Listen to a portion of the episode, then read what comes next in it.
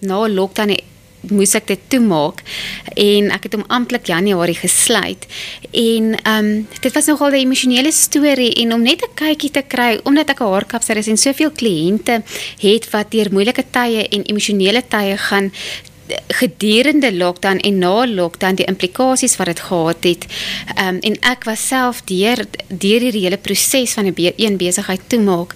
Ehm um, het ek net besluit 'n mens kan nie meer terug staan en negatief raak nie en iewers moet ons net positief begin raak ja. en 'n verskil begin maak in my lewe as ook in die gemeenskap se lewens.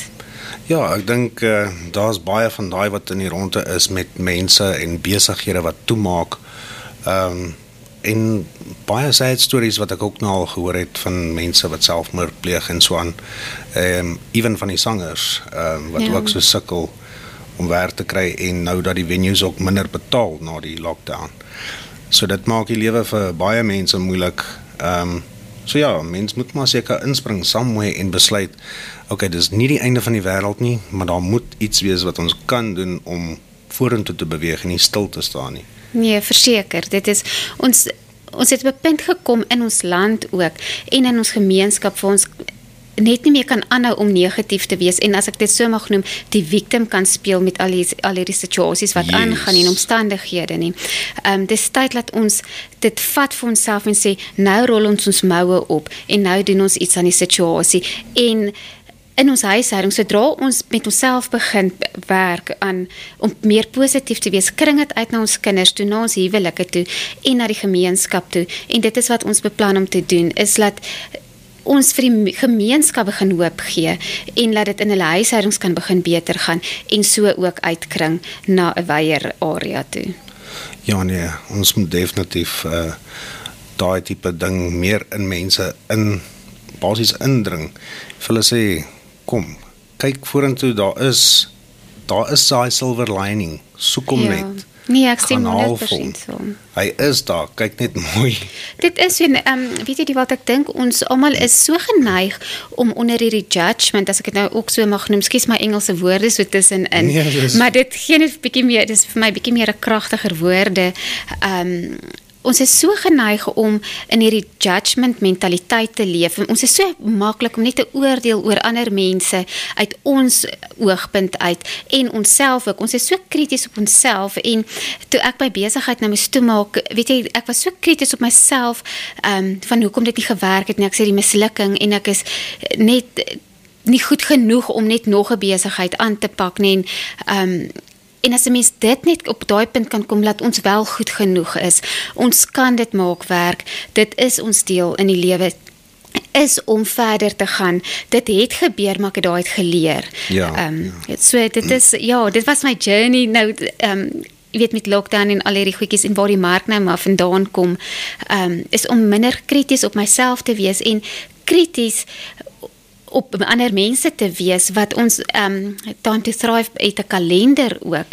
Ehm um, en dit help ons om die God se koninkryk om ons raak te sien en ja. minder ehm um, te judge en net die ou wat by die stopstraat staan ehm um, en vir jou plek te gee as jy gelyk by vier rigting stop aangekom het om as jy vir hom plek gee hy wil sien net die mens raak en nie net die kar nie laat 'n mens meer ja. mensgedrewe raak as wat 'n mens net aangaan en in hierdie ratreis aan net voortjaag. Ja, nee, dis waar in daai judgment waarvan jy gepraat het. Ek dink ek moet gou vir jou 'n storie vertel wat met my gebeur. Ek het nou nou aan jou genoem ek moet ehm um, omdat ek nie kan sien nie, moet ek mense kry wat my na my gigs toe vat en so aan. Hmm. En ek sit toe 'n uh, advertensie op Facebook en ek sê toe vir die mense ek is op soek na iemand wat lief is vir musiek, verkieslik iemand wat sonder werk soek wat kan doen met die geld. En uh hierdie ouetjie kontak my toe. Maar klink vir my 'n bietjie weird. En uh maar toe sê ek ook nou, ek kan nou nie onthou vir wie was dit nie. Toe sê ek vir hulle, maybe I shouldn't judge a book by its cover. En ek het die ouetjie ontmoet, hy het my gehelp baie ordentlik. Hy's van Durban af, hy ken Pretoria baie sleg. En hy sit sonder werk op die oomblik okay, sy musiekkennis is nou nie uh goed nie. En uh maar toe draai dit uit is eintlik 'n baie ordentlike ouetjie. en toe vind ek uit hy's 'n diesel mechanic. Nee. En hy ehm um, het 'n kode 14 uh lisensie, so hy kan groot goed ry ook. Ehm um, so ja, dit wys net don't judge a book by its cover. Nee, verseker ek dink lees wat staan daar binne. Ja. Mense is so geneig om mense te judge nog voordat jy hom eers ken. Daar sê ons is weer terug, ons is weer terug. Hierso met Drenay. Ehm um, en jou besigheidjie se naam is Time to Thrive. Vertel ons 'n bietjie daarvan, hoe dit begin. Weet jy, wel dit is maar 'n geloofs ehm um, journey wat ons gevat het uh, met um, was dit nou pas Vrydag van lockdown het ons net weer die visioene begin kry en ehm um, na so 2 of 3 maande van net visioene wat ek gekry het was dit net ons met 'n maatskappy begin om die gemeenskap en die land op te hef en bymekaar te bring. En ek het duidelike instruksies gekry dat ek moet ehm um, prokureursfirmas kry, ouditeursfirmas en dan sal die Here net vir ons mense wys. En dit was ongelooflik hoe die mense net oor my pad gestuur was om da, om in te koop in hierdie droom wat ek net gehad het en wat God vir ons gegee het. En um, ons is nou 'n goeie span um van mense wat net so gemotiveerd is om ons gemeenskap en ons land te verander en um ja, dit is hoe dit begin het en dit is baie opwindend en elkeen het sy spasie. Ons het ehm um, twee auditeursfirmas en ons het 'n prokureursfirma wat ingekoop het in ons droom en dan ek wat die haarkapper is en dan het ons ehm um, iemand wat ons admin vir ons doen en dan ons 'n besigheids 'n business developer wat ook ingekoop het in hierdie droom van kom ons staan saam om die land te verander en wat ehm um, baie wat ons het gedink ons moet eintlik gaan oorlog maak. Ehm um, ons moet want ons weet ons moet opstaan vir korrupsie en ons moet al hierdie goed doen want dit is op almal se tonge van al se die goed is verkeerd. Ja. En weet jy wat eintlik toe ons nou meer begin bid oor die saak, het ons besluit en agtergekom wat die Here net vir ons gewys het. Ons gaan nie beklei nie. Hy sal vir ons beklei, maar hierdie is ons almal dans op musiek. En en op ritme van musiek en dis kom 'n ritme so met 'n mens praat. Ongeag in watter emosionele welstand jy is, praat musiek met jou en ehm um, dis omdat ons ons rit ons eie dans ritme moet kry vir ons lewe en dit na die mense te bring en die mens die spasie gee om te groei vir die mense en sodoende gaan ons mense bymekaar bring en ons gaan net 'n verandering bring wat kragtiger is as om op te staan vir korrupsie. Daai is nie ons beklei nie. Dit is Ons is hier om mense saam te voeg en die spasie te gee om te groei en sodoende kan ons die land verander. Um, na 'n plek waar die mense nie wil immigreer maar eerder wil bly en net in hierdie positiewe omstandighede leef. Ja, ja, en 'n ding wat jy nou vir my gesê het wat nou eintlik vir my baie interessant is en wat ek dink nog al 'n baie goeie punt is, is dat jy 'n ritme in jou lewe moet vind. Ek dink daar's baie mense uh, wat nie in so onsekerheid sit op hierdie stadium en hulle vind nie weer daai ritme om aan die gang te kom en te, te sê yes, ek is nou hierso, nou kan ons vorentoe beweeg. En ek dink dit is nogal baie belangrik ehm um, uh dat julle mense ander mense help om te kyk of jy hulle ritme kan terugkry. Verseker, ons het nou die 5de Junie het ons ook weer 'n kalenderbespreking en dit is om in 'n ritme te kom. Ehm um, sommer net die kalender is ehm um, wat God ook God gedrewe kalender wat hy vir ons gegee het is um, elke dag wat van die skepingsverhaal hoe dit by jou skepings waar God oor die aarde gesweef het en lig gebring het na die aarde wat woes en donker en leeg was so dag eenheid energie in die aarde gesaai en geploeg om iets te skep en ehm um, die spasie te gee dat dit kan wees wat dit moet wees. En dit is wat die kalender is. So dag 1 is lig dag 2 het God begin lewe skep ehm um, lewe maak. En dit is wat ons ons het daai ons kry daai aardse energie wat God ingesit het is ons sin. En as ons dit begin leef um, en so begin leef begin jy in 'n goddelike ritme inkom. En wat um, God ook net vir ons nou gewys het was ook dat daai skepingsverhaal met 'n ritme pas baie mooi in by die ehm um, wapenrusting um, wat hy vir ons gee en sodoende bring ons dit nou na die mense toe om hulle net weer 'n ritme te kry um, om net die koninkryk om ons raak te sien wat hy ons gemaak het om te wees en net 'n vervulde lewe te leef. Ehm um, So ja, dit is wat ons die 5de Junie ook weer aanbied is net ons nooi enigiemand uit wat regtig nodig het om net weer 'n ritme te kom om dit by te woon. Dit gaan 'n bespreking wees. Ehm um, dis baie lekker ons is by van die skole en die gemeenskap betrokke om daai ritme in die skool in te bring onder die onderwysers ja, en onder die ja. kinders um, om regtig daadwerklik 'n verskil te maak en almal saam in 'n ritme te kry. Ja, en ek dink is 'n baie goeie ding dat jy by die skole betrokke is, dat mense van jongs af hulle uh leer dat ehm um, ek weet die lewe is nie maklik nie, maar ehm um, jy kan nie stil staan nie. Ja, nee, dis um, waar. Anders dan gaan jy agtertoe beweeg. En uh ja, ek dink daar is nog so baie, maar ek wil nou eers terugkom uh voordat ons die show begin het. Toe jy nou, toe ek vir jou so 'n bietjie oor die mark, die Centurion gemeenskapsmark gevra. Vertel gou vir die mense hoe daai ding ontstaan. Jong, weet jy, wel, dit was ook nou weer ehm um, na lockdown het mens het ons aan ons polisse ook hersien want my man werk in die buiteland en ehm um, hy's ingeteken ook om te luister van Dakar af. Ehm um, want hy's weg en hy was 5 maande was hy by die huis met lockdown en was net hemels om hom so lank by die huis te hê met die kinders. En ons moes dan maar ons polisse hersien het en die ehm um, verpleegster wat ons bloed kom trek het het vir ons gesê ehm um, toe sy die vorms invul, toe sê sy maar ons mag sê as ons op ons kroniese medikasie is en my man het nou maar sy bloeddruk medikasie gesê, maar sy sê maar as jy op slaappille of depressie pille is, moet ons dit asseblief noem. Ons moet dit ehm um, neerskryf en ons het net vir sê maar ons het nie, ons is nie op een van daai op daai medikasie nie. Ja. En sy toe net sê maar jy besef nie hoeveel mense sit met hierdie probleem na lockdown nie. En ek het nie vir my man gesê ons kan nie op ons kan nie wegkyk na dit nie. En seker 'n maand later dit is my redelik ontstel van mense wat nou van die huis af werk en hulle verval in 'n depressie. Um, ja, en ja. kinders is betrokke. Jy weet dit is net nie 'n gesonde um, situasie by die huis huise nie. Ehm um, toe een van my kliënte wat nou meer soos 'n vriendin ook al is gesê, luister as my besig wat ek nou begin het nie werk nie, is daar baie groter implikasies ehm um, as wat ons kan dink en graag wil hê. En ek het gesê man dan maak ek gaan my tuin oopmaak vir jou en dan kom ons doen eh, ek gaan dit oopmaak dat my kliënte net eh, kom ons ondersteun en dan kyk ons of ons nie vir jou so 'n mark kan kry nie. En ek het net gaan bid en net vir jou sê jy moet asseblief my idee gee wat ons moet doen. En toe het hy net so 'n duidelike instruksie gegee van die 26ste Maart moet ek my tuin oopmaak. En dit was so 3 weke voor dit. En um met die tema van celebrate your local community after ja. lockdown.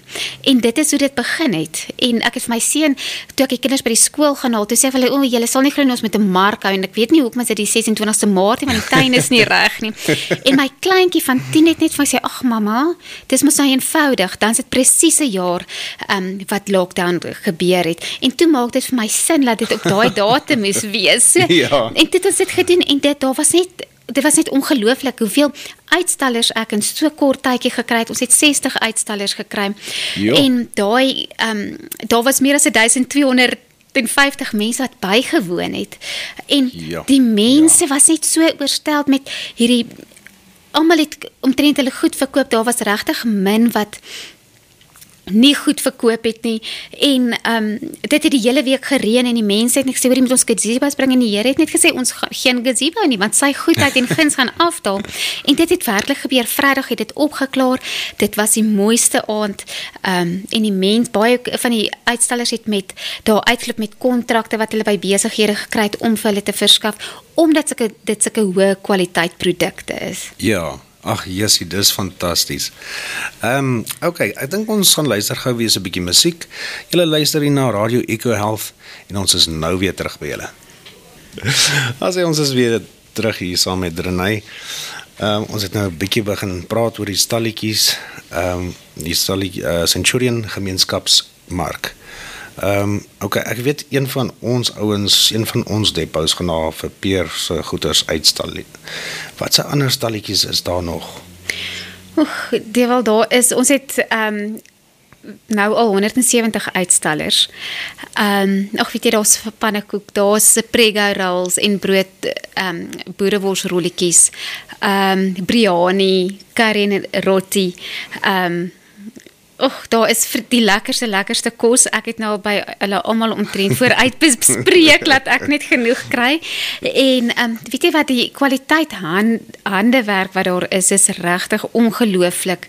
Ehm um, hoë kwaliteit produkte. Ag, weet jy, daar's hekelwerk, daar's ehm um, kleiwerk, daar's sement, klei, sementwerk. Ehm um, ag, wat is daar nou? Daar is weet jy, daar's net soveel ehm um, handewerk wat net ongelooflik is. Daar's ingevoerde jasse, daar ehm um, wat ons ook en dan sal groente en vrugte wat verkoop gaan word, ehm um, gefriesde vrugte, ehm um, neute. Ehm um, ag weet jy wat jy kan eintlik jou maandelikse inkopies daar kom doen. Om dit nou so, net ja. kort te stel, alles is daar. Ehm um, jy kan Vadersdag wat om die draai is, jy kan dalk vir jou ehm um, pa geskenk beslis kom kry. Daar's ehm um, vel vellies wat hulle gaan verkoop, kleer. Ag, daar's regtig, jy wel, daar's iets van alles ehm um, wat jy kan. Jy kan sommer jou kers inkopies al begin doen. Ja, dit um, klink my so. Ja, en dit is goed geprys en dit is kom ondersteun die mense wat dit nodig het in ons ja. gemeenskap. Ja. Ja, Jessie, ek het nie geweet jy kry nog vellies nie. Ja, nee, kyk, dit is nou hoog in die mode, so ons sal gaan dit definitief ehm um, daar is 'n maar 'n stalletjie met dit ook. En ek weet daar is 'n mark daarvoor. Daar's baie ouens wat vellies soek. Ja, ja, ja verseker. Nee, definitief. En ek uh, hoor julle gaan 'n hele klomp sangers daarso hê. Vertel ons 'n bietjie uh, van die sangers en die singskool. Ja, weet jy wat, ehm um, ons het ehm um, RVC sangskool met ons eerste mark het ehm um, die vroutjie wat die boereworsrolle gekoop het, net gesê haar seun is by hierdie sangskool en kan sy maar vra of die vrou my kan kontak, wie gaan ons vermaak doen? En toe het ek net en gesê ons kort nog so 'n persoon en Jack, Jacqueline van den Berg het net ingekoop in hierdie droom en sy het gekom en sy daai aand regtig, ek dink baie van die sukses het van haar af afhang want weet jy wat haar musiekkeuses was briljant. Die kinders was hoë kwaliteit sangers en haar uh, ouer studente was was ook regtig. Hulle weet hoe om um, op te tree op die verhoog te wees. Dit is was nie so groot sukses en ek het haar gevra om deel te wees van hierdie mark van jy weet vir die toekoms ook en Dapper Media um, het net ingekoop en het gesê hulle wil betrokke raak. So hulle borg ons verhoog en ehm um, sangers ook en dan Leandi Brasler van wat Rageltjie die beer sing.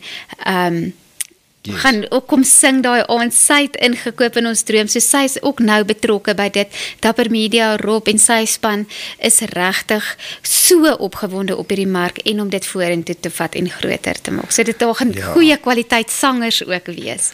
Ja Jessie ek wens ek kon nou daar gewees het uh, om dit te kan aanskou en 'n bietjie daar te gaan rondloop jy praat nou van al die kos talletjies nou maak jy my skoen honger. Ja nee, ek sê vir jou, jy moet maar kom. ja nee, kyk as jy eers met prega rolls begin en uh biryani dan dan's ek daar hoor. ja, och dit is net so lekker. Nee, kos is wonderlik, is net jammer. Mens kan nie elke dag daai tipe kos eet nie want dan gaan jy begin 'n bietjie jippe kry met daai goed. ja, ja, ja. Ehm um, ja nee, ehm um, jy het nou nou ietsie genoem uh van 'n radiostasie wat ook uh, betrokke was op 'n stadium of is betrokke? Ja, weet jy, jy wil ehm um, Radio Pretoria het ook ingekoop in hierdie droom en ehm um, ja, hulle het vir ons ehm um, hulle is een van ons grootste borg, borge. Ehm um, ons het 'n paar onderhoude, ons het 6 onderhoude met hulle gekry en hulle adverteer die mark ook op hulle platforms en ehm um, hulle gaan die hulle gaan ehm um, oorskakelings doen van die mark af na ehm um, na Radio Pretoria self na die studio toe, ja na die studio okay. toe en ja hulle het ingekoop en julle is nou ook deel en ons is net so bevoorreg om net soveel mense te hê wat in hierdie droom inkoop van om die gemeenskap te help. Ja wel as ons kan help dan moet ons seker. Ons kan nie net terugsit en kyk dat dit uh, gebeur en ons weet ons kan help, so ons gaan help. Ag, fantasties. En dit is waar dit kom, ons moet ons mooi oprol en ehm um, saamwerk en mekaar net insluit. Ja, nee, definitief. Ek dink nie ons het dit al vir die mense genoem nie. Dis 'n aandmark. Ja, weet jy wat ehm um, die wel dit is ehm um, ons het besluit op Vrydag aand ehm um, dis nie 'n lang mark nie. Dit begin 4 uur ehm um, Vrydagmiddag tot 9 uur toe omdat dit nou winter raak. Ja. 'n Vrydag aand is ideaal jy kom van die werk af kom koop kos, loop deur die stalletjies en jy kan huis gaan net 'n hele naweek wat voor lê. Jy hoef nie 'n Saterdag te beplan en uit te sit om mark toe te kom nie. Dit is sommer so in die verbygaan van die werk af huis toe, stop jy en jy kom doen jou inkopies vir die maand en jou kos en jy's reg. Ja, nee, ek dink dit is dit is 'n heel unieke idee. Ek ek kan nie dink dat daar enigiemand anders is so iets doen op hierdie stadium, 'n aandmark nie. Nie waarvan ek bewus is nie. Ehm um, ek weet baie markte is maar op 'n Saterdag. Ehm um, ja. ja, maar ek dink Vrydag aand is sommer net lekker en meer gesellig. Ja. Ek moet ook net aan die mense noem, ehm um, daar's 'n boeremark by Tulani uh, Lodge daar in ehm um, Montana se kant daar uit op Lavender Road wat hulle 'n boeremark het. Ehm um, ek is nou nie seker hoe laat dit begin nie, maar ek dink is maar meeste van die dag gaan hulle daar wees en daar's ook sangers wat daar optree en so voorts. En ek weet een van ons depots gaan ook daar wees met hulle produkte. En uh, ja, ehm um, Renay sê gou-gou vir die mense waar kan hulle oral in die hande kry? Weet jy, wat ek gaan my ehm um, selfoonnommer vir julle gee is 083 27 0942. Mense wat nog vol stalletjies het, daar is nog spasie. Ons gaan almal probeer help wat ons um, kan. Die kosstalletjies het nou ongelukkig gesluit. Ehm um, maar hulle is enigtyd om my te kontak. Ek sal bly wees op WhatsApp omdat ek met kliënte werk antwoord ek nie my foon gereeld nie, maar kom terug op WhatsApp en ek gaan net weer my nommer herhaal is 083 27 0942 of hulle kan vir my e-mail stuur na drenay d r e n e @timetothrive.co.za Fantasties. En julle julle Facebook page is ook uh time to thrive. Ja. Julle het nie 'n webwerf nie. Nee, nog nie. Nee, nee. Dit is maar net die web die Facebook en dan ehm um, wie die die selfoonnommers. Ag maar ek dink Facebook is 'n elk geval die eerste plek waar mense gaan kyk. Ehm um, wel, dis wat ek doen. Ja, ek gaan ook eers te Facebook toe, jy weet, so dit is. Want jy kry meeste van hulle kry op Facebook en op die Facebook uh, gewoonlik is daar dan ook 'n link na jou e-mail, jou foon en dan na die webwerf toe as ja. as hulle het. Ja. Ek het nog nie 'n webwerf nie. Ek moet vir my een laat maak. Ja, dit is en ek het 'n baie goeie kontak vir jou. OK, dis dis goed om te weet. Dis goed om te weet. Ek wil net sommer van die ehm um, die wat as jy my gaan um, vergun om net dankie te sê aan al die borgers. Ek wil net vir julle wat vir ons hierdie geleentheid gegee het om net te kom praat en om net blootstelling te kry vir die mark. Net baie dankie sê vir Peer en die Echo Health Radio span. Ehm um, dit beteken vir ons regtig baie. Ehm um, ons waardeer julle hulp, julle moeite wat julle doen met ons en ons sien uit om julle produkte ook by die mark te hê ehm um, Vrydag aand. En dan wil ek net die ander borgers ehm um, wat Afriforum um, is 'n groot borg van dit van die mark. Monitor net is daar om en 'n forum polisieering om ons net te help om veilig te wees. Marula Media gaan daar wees Radio Pretoria ehm um, Dapper Media is daar. En dan wil ek regtig ook ehm um, 'n woord van dank vir departement van gesondheid Kobus van Asgee wat ons net ongelooflik bystaan in hierdie proses om almal al die kostalletjies se sertifikate net reg te kry vir die mark en dat ons reg is en voldoen op die voldoende standaarde is wat voorgeskryf word deur die departement van gesondheid en dan ook Rolof ehm um, Foster van die Metropolisie Events wat uit sy pad uit gegaan het om regtig ons te help om al die verslae bymekaar te sit en tyd saam met ons te spandeer het om hierdie mark te kon maak wat dit is. Ehm um, daar's ek wil regtig dankie vir aan al die borgers en aan Metropolisie en Departement van Gesondheid Kobus van As en Rolof en um, Foster en dan net my familie ook. Ja, wat net kyk. ja, man, moet hulle seker nie vergeet nie. Ek moet kan hulle nie vergeet nie want ehm um, hulle staan my net so by in alles wat ons doen en die Time to Thrive span wat agter my staan en net daai ondersteuning wat ek net van almal kry is ongelooflik. Ja. Nee, dit is fantasties. As ook die publiek wat ek ook net ja. wil by die uitstallers wat ook net inkoop en net wil deel raak van dit. Um, ja.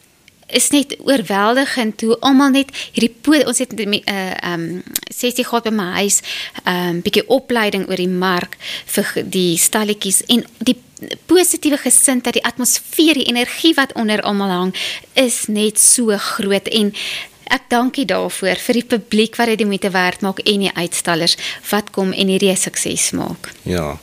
Maar dit klink vir my daar's ook baie tegniese aspekte aan hoe om uh, jy moet seker seker permitte en alsulke goeie seker nou waar meer van hierdie mense julle gehelp het om baie weet jy want daar's vreeslik baie regulasies ja wat gedoen moet word by mark en ehm um, Ja, dit is nogal 'n dik leer vol dokumentasie. So Dit klink by so. Sertifikate ja. so ehm um, dit was nogal 'n groot werk, ja. OK, ja nee, so mense luister nou mooi. Julle kan nie net 'n mark begin nie. Julle moet eers deur sekere channels gaan. As iemand 'n mark wil begin, kom praat met ons. Ons sal hulle help en riglyne gee. Ja, ek dink dit is 'n goeie idee daai. ja. Maar ja, ek dink definitief hierdie nagmark is iets heel unieks en ek dink ek uh, sal graag daar wil uitkom as ek eendag kans kry. En uh julle het gesê julle sal my miskien kom nooi om te kom sing ook daar so. Ja, verseker. Ek ook sommer daar vir julle. Dit sal heerlik wees. Ons sal jou op ons lysie sit. Ons beplan om dit elke um vry laaste Vrydag van die maand te hou. Um en ja, kom en geniet dit en ons jy gaan definitief vir ons kom sing um, by ons volgende mark. En enigiemand wat wil kom sing, asseblief kontak ons. Laat ehm um, Jackie op die lys kan sit. Ja. Ehm um, ja. en dan vat die mense dit van voor van daar af. Ja, ek ken so 'n paar mense wat ek dalk kan deurstuur daar na julle toe. Ehm um, ek ken 'n hele paar artists myself ook wat ek dan vir julle kan deurgee. Dit sal wonderlik wees. Kan julle kontak? Fantasties. So dit is awesome, maar nee. ek sê vir jou baie dankie dat jy kom kuier het hier vir ons. Ons het nou lekker gesels en uh ja, ehm um, sê net gou vir die mense weer waar presies is hierdie mark. Diewel dit is by ehm um, Doxa Dio, Raslou. Hulle het ons hulle gronde vir ons beskikbaar gestel. Ehm um, wat ons kan gebruik en ons is vreeslik dankbaar daarvoor omdat dit die daar soveel uitstallers is, is daar genoeg plek en ons kan met al die COVID regulasies ehm um, ons kan by dit hou so ehm um, dis by Doxa die ou Raslou. Ehm um, en dit is van 4uur tot 9uur Vrydag middag aand. Nou sê mense, soos julle gehoor het, gaan kyk op die Facebook page vir al die besonderhede waar dit is, hoe laat. Ons het dit nou ook genoem, maar as jy dalk vergeet het, gaan kyk maar net op time to thrive die nommertjie 2 time to nommer 2 thrive. En dan kan jy daar gaan kyk ehm um, wat hulle alles doen en so voorts. Maar ek sê vir julle dankie dat julle geluister het vandag en dankie Drenay dat jy kom kuier het en vir die lekker gesels. Baie dankie Dewald dat jy ons hier kon wees. Goeie genade. Ek kan nie glo hierdie ure is al verby nie hoor. Sommer net so. 'n oorwink ja Maar kom speel vir die mense musiek.